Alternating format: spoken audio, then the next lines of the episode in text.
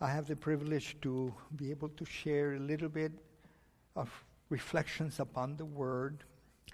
And not only upon the Word, this time, um, given the topic um, that um, I have chosen, which is um, racial sin.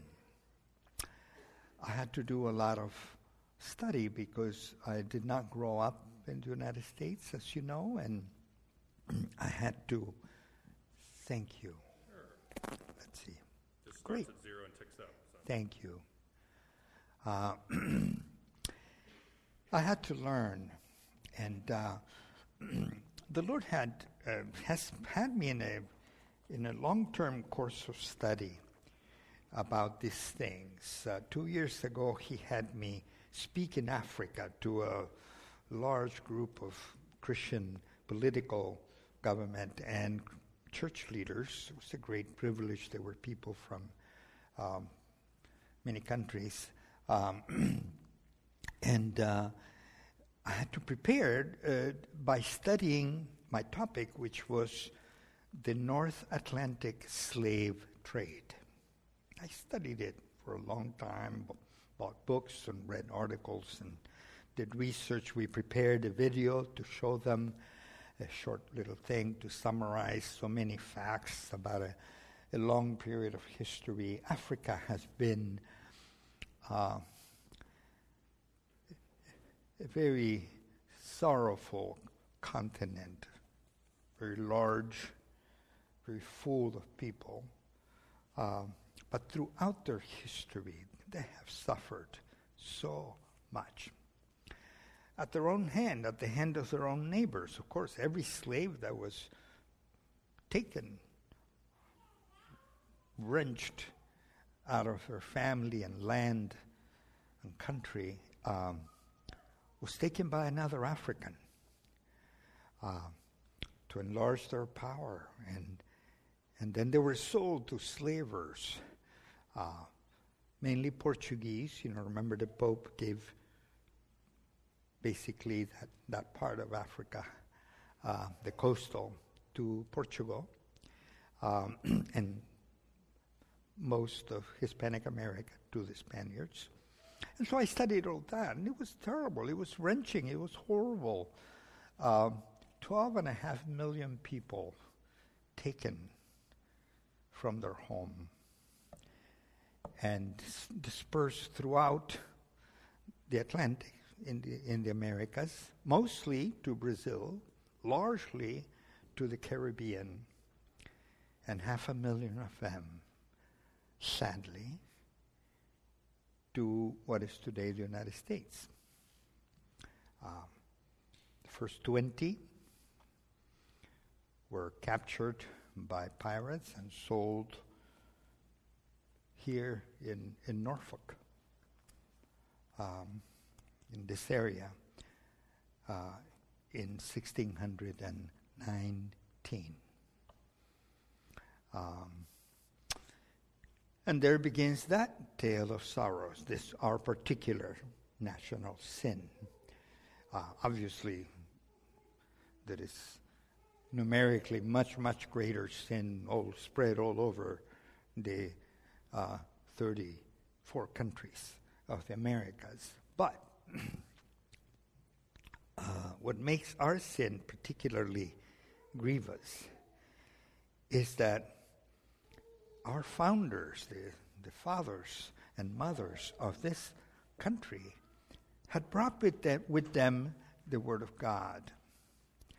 Unlike uh, the Spaniards, for example, in the Hispanic world, who forbade the reading of the Word of God a few decades after the beginning of the Conquista. and not only they brought the Word of God, but many, many of them were godly people. And they uh, set for their, themselves, from the beginning, from the pilgrims on, uh, great and high, noble goals. Just last week, uh, uh, Secretary Pompeo uh, our Secretary of State, made a wonderful speech in Philadelphia about our inalienable rights. I loved the speech. I love to th- read and think and learn about those things. We have a wonderful and a noble history, and that's really what makes, as he pointed out, America uh, unique. Is that upon its founded, they set themselves to go after the highest and noblest of all possible goals. But of course, the contrast is our actual behavior, especially when it comes to the abuse and mistreatment of human beings from Africa. What nowadays we call African Americans, uh, who have also had a tale of great sorrow. And of course, I had to learn about this sorrow. Over the last couple of weeks, poor Diana has lived with a very unhappy man uh, as I prepared uh, for this. Uh, because it is grievous. She said, Stop talking to me about it. It cuts me to the heart. And it's true, it does cut to the heart. Um, and I hope uh, that somehow the Lord will use these few minutes that I have with you today to help you get in touch with God's compassion uh, for these human beings that are all around us, 40 million of them, descendants of those, not those 20, but the half a million that were imported over two and a half centuries, 249 years slavery lasted in this country formally. And even though it was abolished as a legal system, the mistreatment did not stop by any means, and it has not yet stopped in many quarters and in many ways, as I have learned. Um, and I want to um, refer to the royal law as um, um, James, I have to think in Spanish and translate, as James uh, called it in his letter. Um, it is, uh, if you would put it, the Great Commandment. Uh, no, no, don't put James, put the Great Commandment. That's it, Mark. Thank you. I'm going to stay there. I'm not even sure I'm going to get to James. Um, this is the episode in which one of the many times the scribes approach Jesus to ask him the, the deep, profound questions. This is one of them. Uh, which commandment is the most important of all?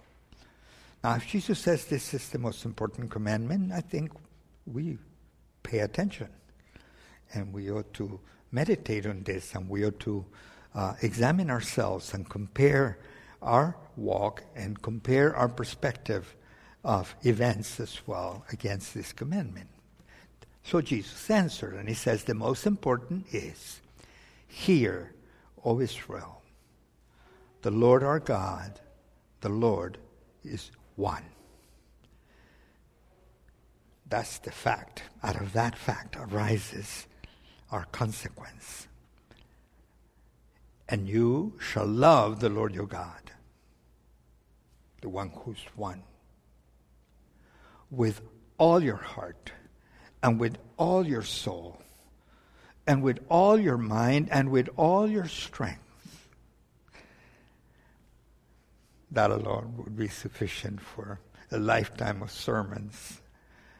That great commandment to love the Lord our God who first loved us. That's why we should love him. That's how we can love him. We couldn't love him otherwise. But Jesus added a second part You shall love your neighbor as yourself. Now that's a very high standard because being sinners, we are selfish. We love ourselves. We pamper ourselves. We take care of ourselves. We feed ourselves. We entertain ourselves. And The standard is that we shall love our neighbor as ourselves. And he restates the question there is no other commandment greater than this. In light of this commandment, of course, ourselves and our ancestors fall way, way, way short. Uh, and uh, the reason why I believe, or one of the many reasons why this commandment is the main commandments, is that um, it attacks the very root of sin, which is selfishness. Uh, our rebellion against God, our pride, drives us to disobey and to put ourselves in the place of God, idolatry. And so, this is the remedy loving God with all our heart and soul and mind and capacity, our strength. And then many others that fit into it. Think of the golden rule do unto others as you would want them to do unto you. Again, how short we fall. I fall. We fall. We have fallen, present and past, uh, of that. Uh, and of course, uh, racism, racial, is nurtured by racial pride, pride in who we are versus you guys, the different ones. Uh, it's a form of despising your neighbor instead of loving your neighbor. And according to a definition of love, laying our lives for our neighbors. That's God's desire. Of course, our selfish, prideful heart wants to exalt ourselves above everybody else. And one way to do that is to lower them and look for ways to reject them, to dismiss them, to belittle them, make them smaller in our own eyes. Because, of course, they're not smaller. We're all created equal from the same blood. But in our vain and foolish imagination, we make distinctions. And we look on the outward appearance, whereas God looks on the hearts, on what matters, on the eternal. And we look at the passing and make that the source, our scale of measurements and valuing. It's a disaster.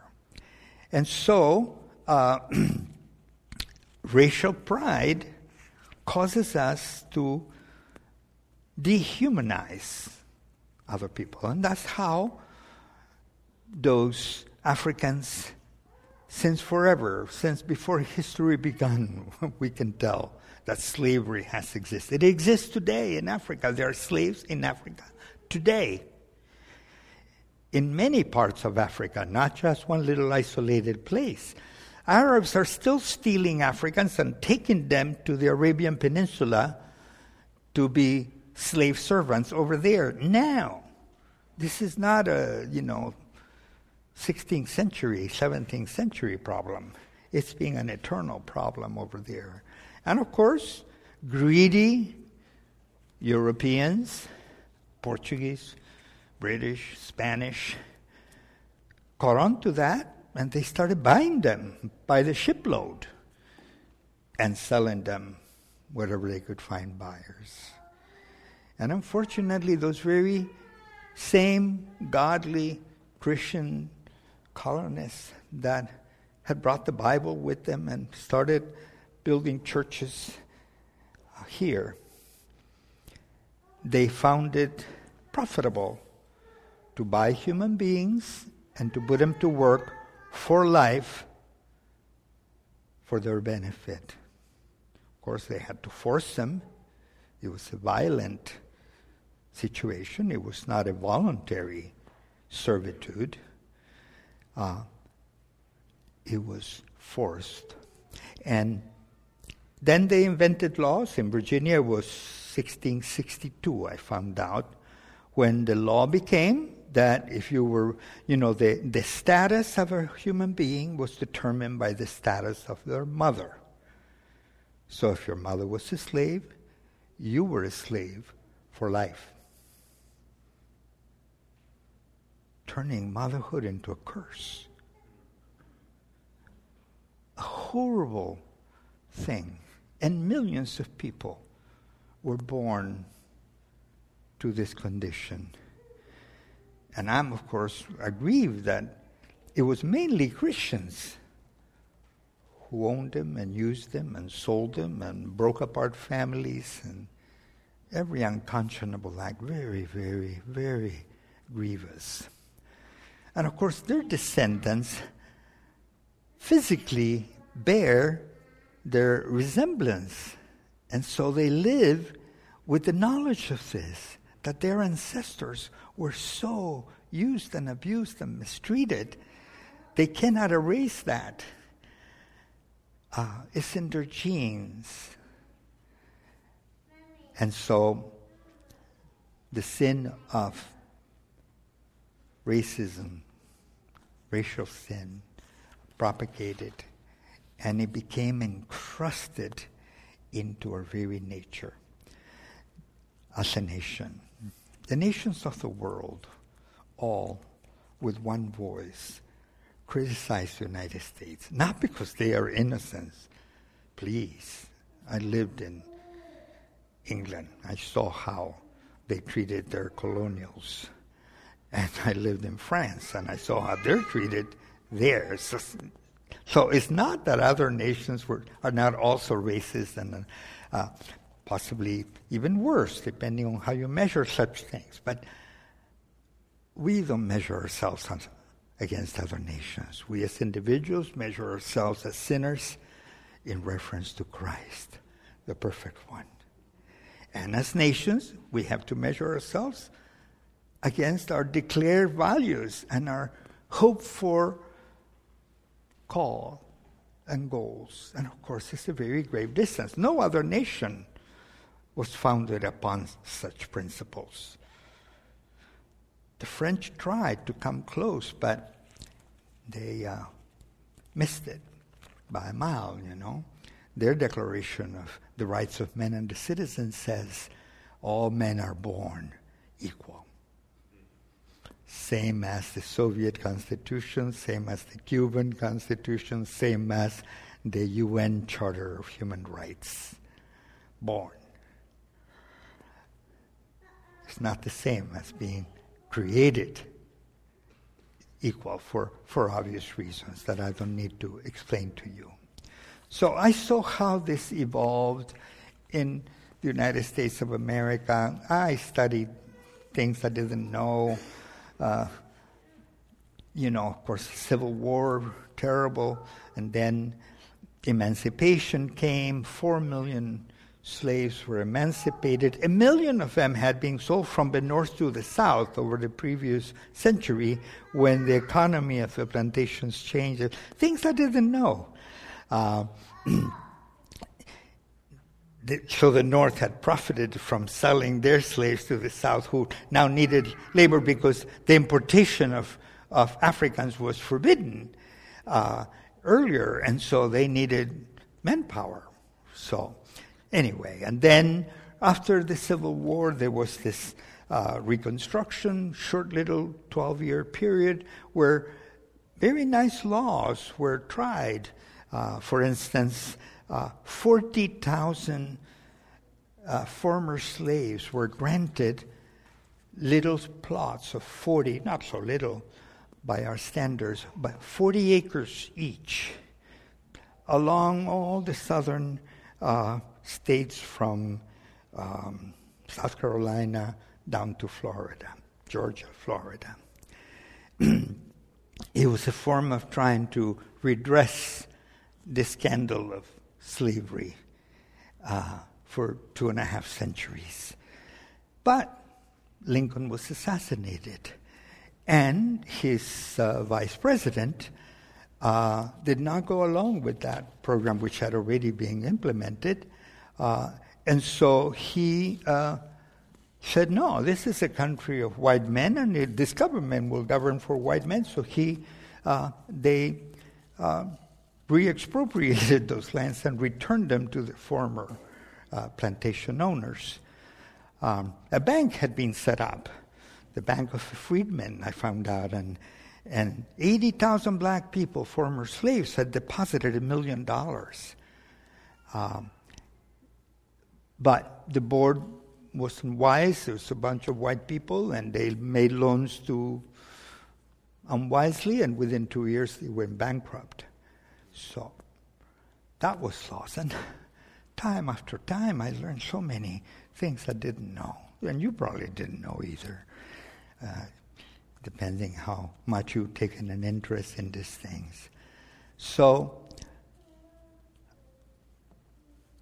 then the years come, and there is this Jim Crow era you, you know about, and the, the black codes, which, you know, um, they were not exactly equal, uh, and they had the vote, but it was very difficult to exercise. I don't know those things.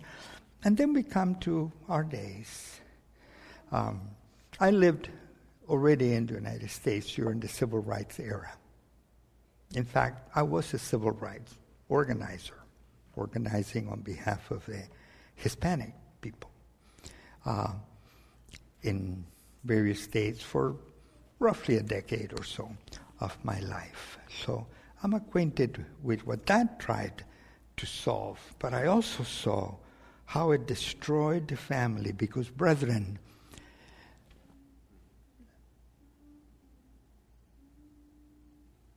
the church um, stepped aside and invited the government to do our charity for us.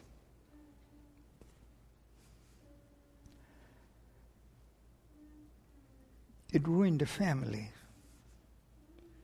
because he was not done in love, he was done as a matter of law, forced, and by bu- bureaucracies, individuals, many of them wonderfully loving people, trying to serve they're human beings, but it was not the way God wants it. God wants love to be a personal sacrifice on our part, for us to lay our life, not for us to pay somebody to go lay their life. That's not love, and it doesn't produce the results that love can happen. So I watched, uh, even as a civil rights organizer, watch how the black family, and of course the Hispanics right along with them, a little behind, uh, began to collapse because now uh, there was no need for the men. The male lost his role. Government now would take care of your children. And that's been going on since the mid 60s, as you know. All the civil rights legislation, 12,000 pieces of legislation the Great Society. A utopia, a great idea, but with terrible, terrible consequences. And we have seen the consequences of that. I was also, as a young Christian, a prison guard. I saw the fruit of that. I saw the offspring of those absent fathers whose mothers had supported them with welfare at the government's hands. And None of that was going on. That love that the Lord declared to be the great commandment did not function the way it needed to. It still doesn't. Uh, loving God with all our heart and all our soul and all our mind and all our strength, so that from there we would have the capacity and the ability to love our neighbor as ourselves. Absent public policy, Social justice became public policy. Charity became public policy. I read a very grievous book. It's called The Color of Law that details, uh, with great an abundance of documented information, how our law segregated people in, in neighborhoods. You know, red line neighborhoods meant no loans there. Nobody could buy a house because the banks were not going to give you a loan. It was too risky. The FHA said so. These were maps developed for every metropolitan city in the country by our government. Uh, official segregation, suppressing, putting down people, the descendants of the slaves, now freed but hamstrung at every step and at every step. And so that brings me to today. Uh, I don't have to tell you that our jails and our prisons are filled with inordinate number, 70% of the, of the population of our prisons is African American. They're only 13% of the population in general, but 70%. Uh, horrible figures. I could go on and on, but it's not needful because I'm pointing to a sin. A sin of despising our neighbor instead of loving our neighbor and doing it particularly on the basis of what they look like, external characteristics that we don't like. They're not like us, they're not of us. It's, it's like the, the eye and the ear saying, No part, I have no part of you. But we do have part of us because God put together his body the way he chose. And so we can't go against that. Uh, the scripture says that uh, to look down on your neighbor is to insult the maker, his maker. Proverbs. Uh, we've been insulting their maker for a very long time. And I find in my own heart insufficient consciousness of this. I'm not aware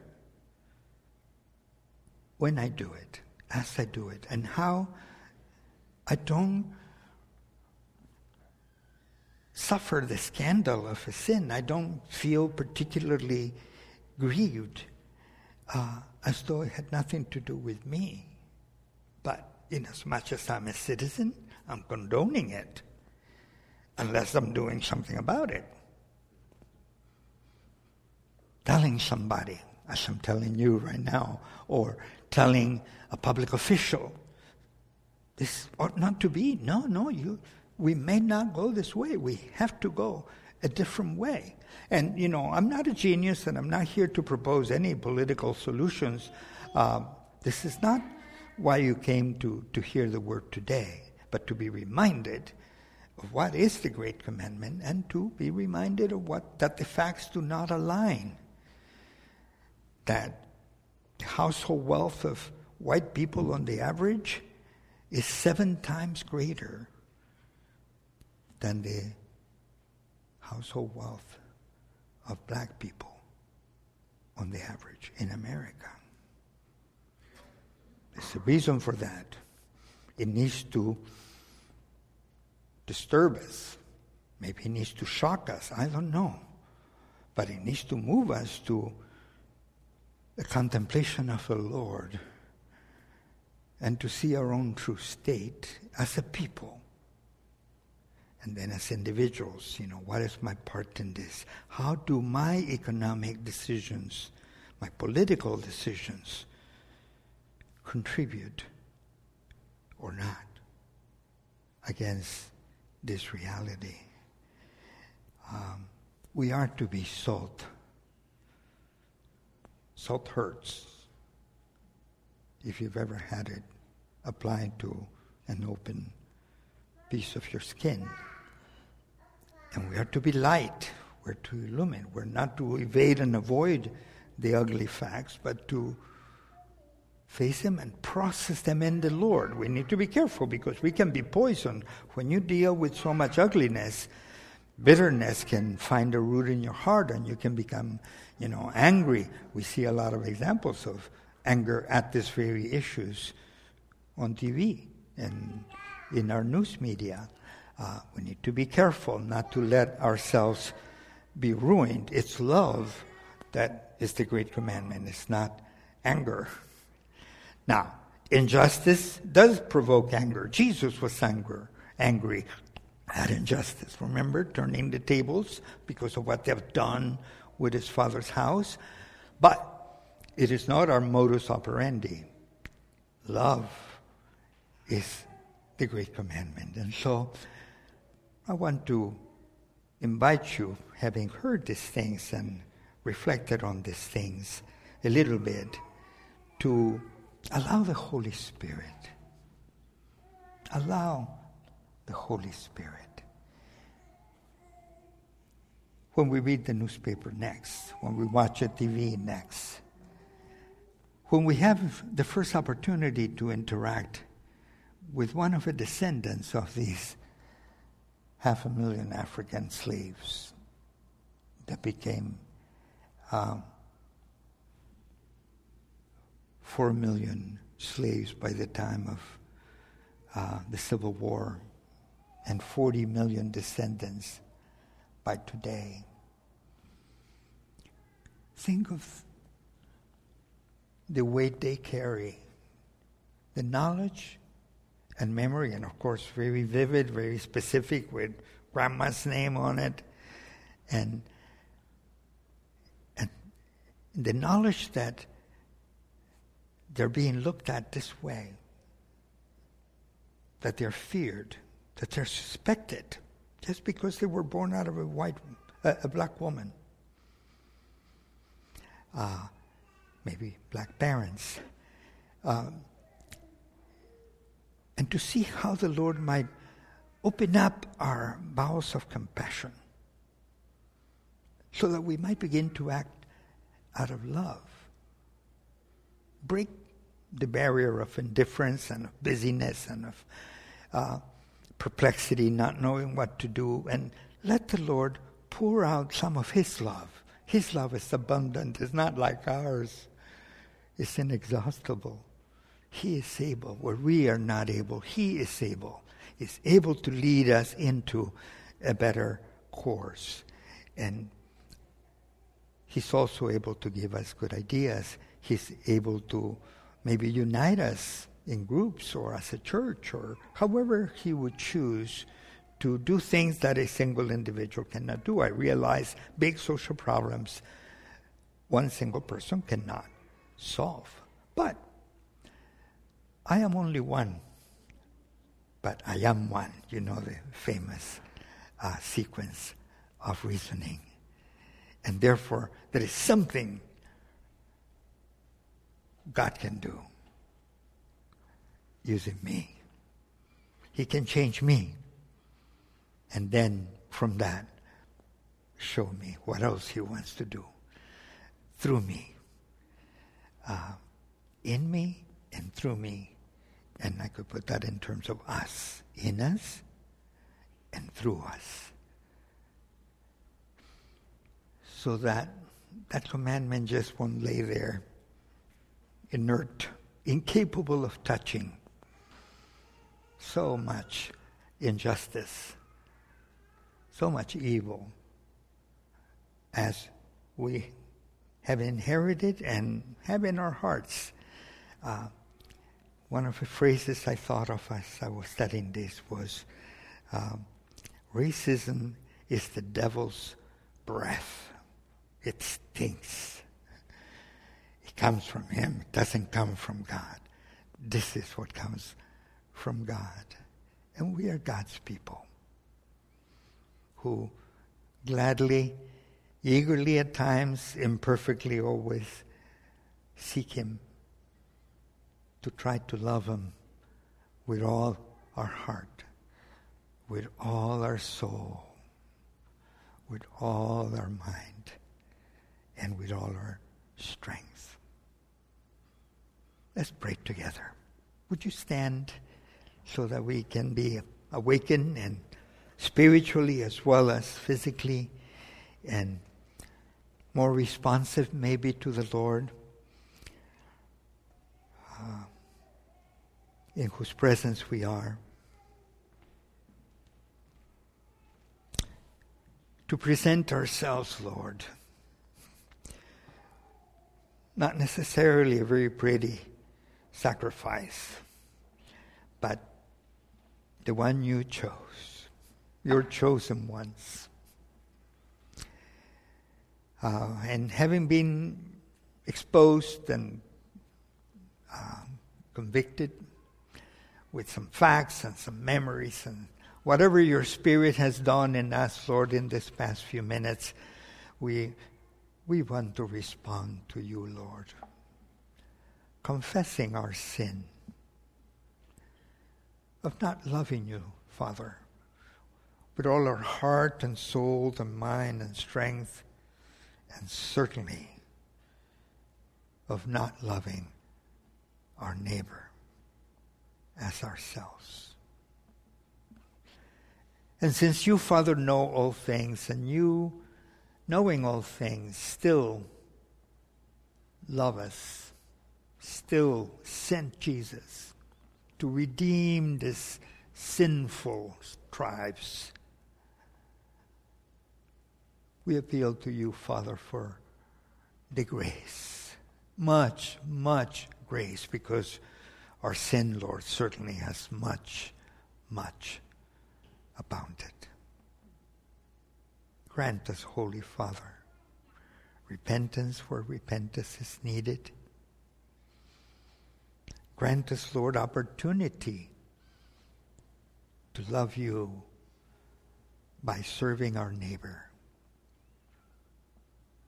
Point us, Lord, and enable us. In Jesus' holy name. Amen.